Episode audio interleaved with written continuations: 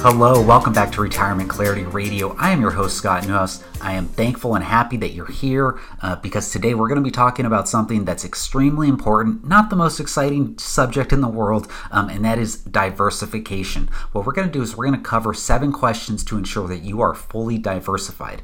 The reason why this is so important is because, you know, as you go into retirement, maybe you're in retirement already, what you want to do is you want to make sure your investment portfolio is fully diversified so you can rely on it to create a retirement paycheck for you. So you can rely on it to, you know, give you those investment distributions that you need to recreate uh, that paycheck that's gone away now that you're done with the job.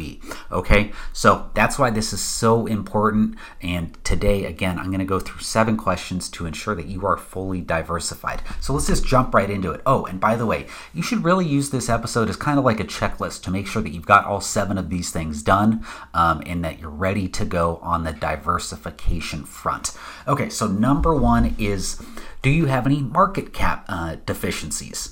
So, what I mean by this is there are large cap companies, there's medium sized companies, and there's small sized companies. Large cap companies are worth, you know, 10 billion or more, so think of Facebook, Amazon, Apple, etc. Mid cap is companies uh, that are worth between 2 and 10 billion, and then there's small cap companies uh, that are worth less than 2 billion dollars.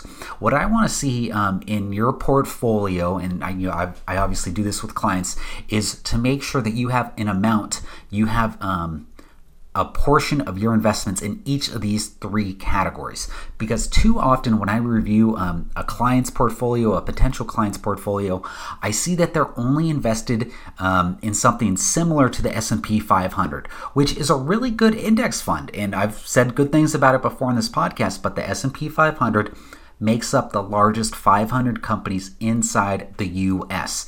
In other words, it's all in large cap stocks. And so large cap stocks are great and you know there's typically less volatility with those large cap stocks uh, than medium and small size companies. However, you've got to incorporate medium sized companies and small size companies to increase your diversification and it could potentially help your returns over the long run. Who knows what the future is going to hold, but over the last 100 years, small size companies have actually done a little bit better than large size companies. So that's the first thing you got to check. Make sure that you have money allocated to large size, medium size, and small size companies.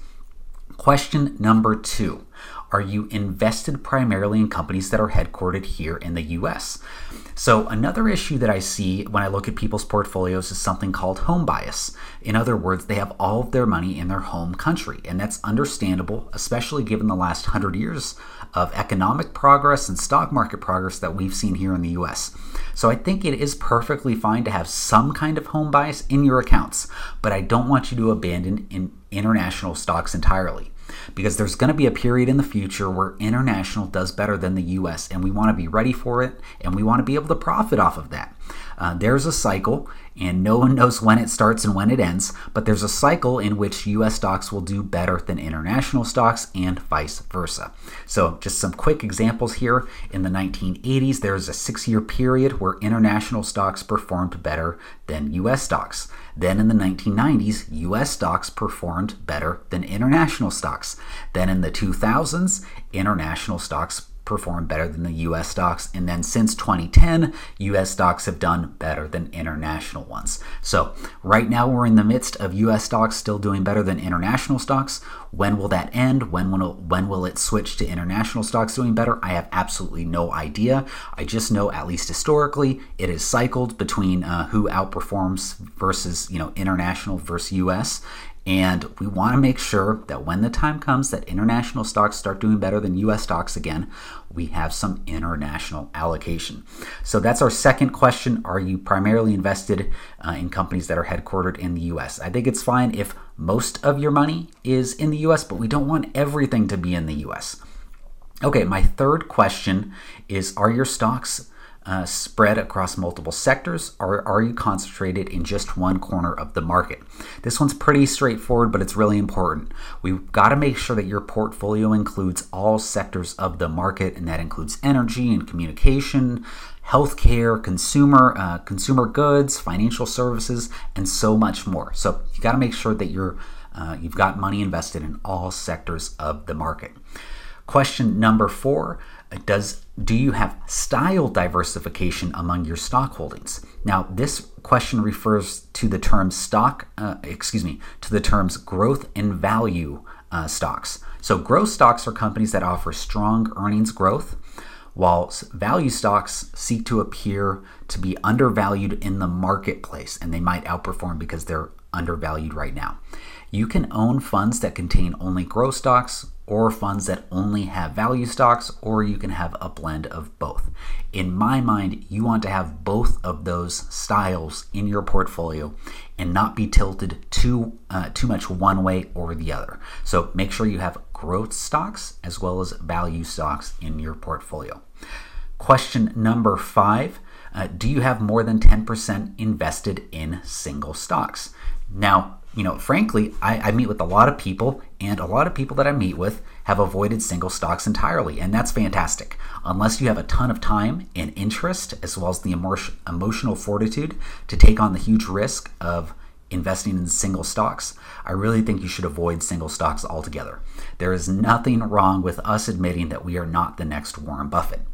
Uh, now, if you do have single stocks, I want you to ask yourself how much of your portfolio is invested in them versus a well diversified, you know, uh, portfolio of low cost index funds as well as mutual funds.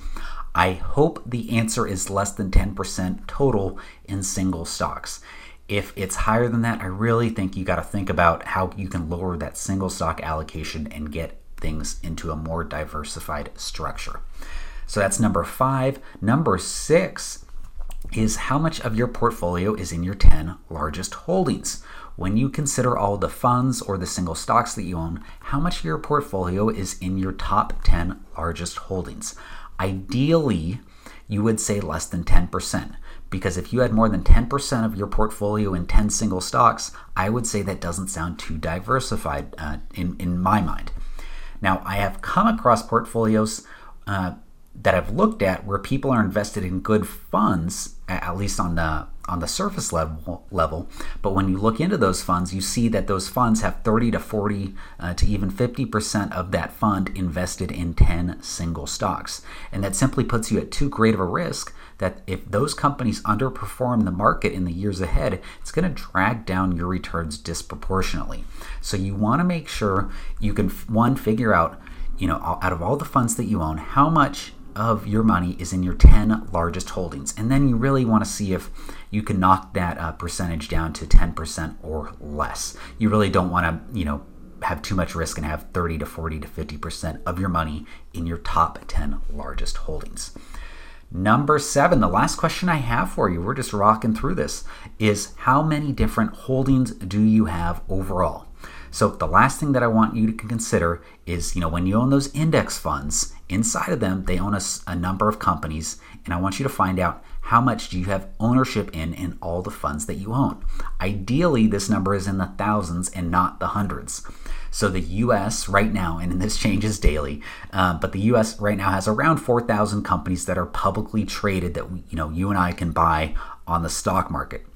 There's also thousands of international stocks that we can buy as well.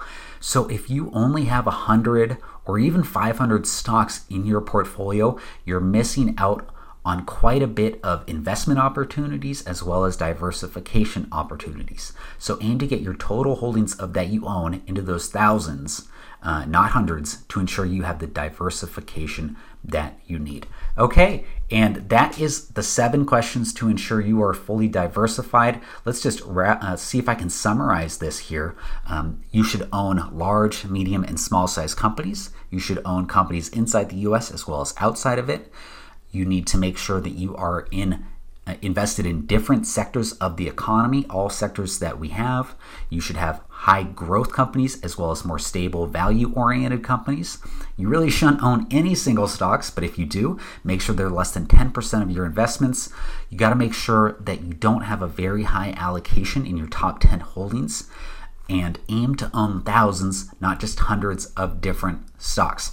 Okay, so that is quite a lot, but if you follow these seven steps to diversify your portfolio, your portfolio is going to thank you. You're going to be able to sleep better at night knowing that you've really reduced your risk of not being properly diversified. And that's going to give you much better odds of success of creating that retirement income for yourself that you need, that we all want you to have, so your portfolio is going to last as long as you do. If you want any help in making sure that your investment portfolio is fully diversified, just go to startmyretirement.us and I'd be happy to analyze what you've got and we can talk about potential changes uh, that would make you more diversified and get you a better retirement income. So that's all I've got for today. Thank you so much for listening. I'll see you next time. Bye. Thanks again for listening. As a reminder, you should consult with a financial advisor familiar with the specific circumstances of your unique financial situation before making any financial decisions. Nothing in this podcast is a solicitation for the sale or purchase of any securities. Any mentions of rate of return are hypothetical in nature and not a guarantee of future returns. Scott Newhouse, CFP, is an investment advisor representative of Forthright Finances, a California and Nevada registered investment advisor.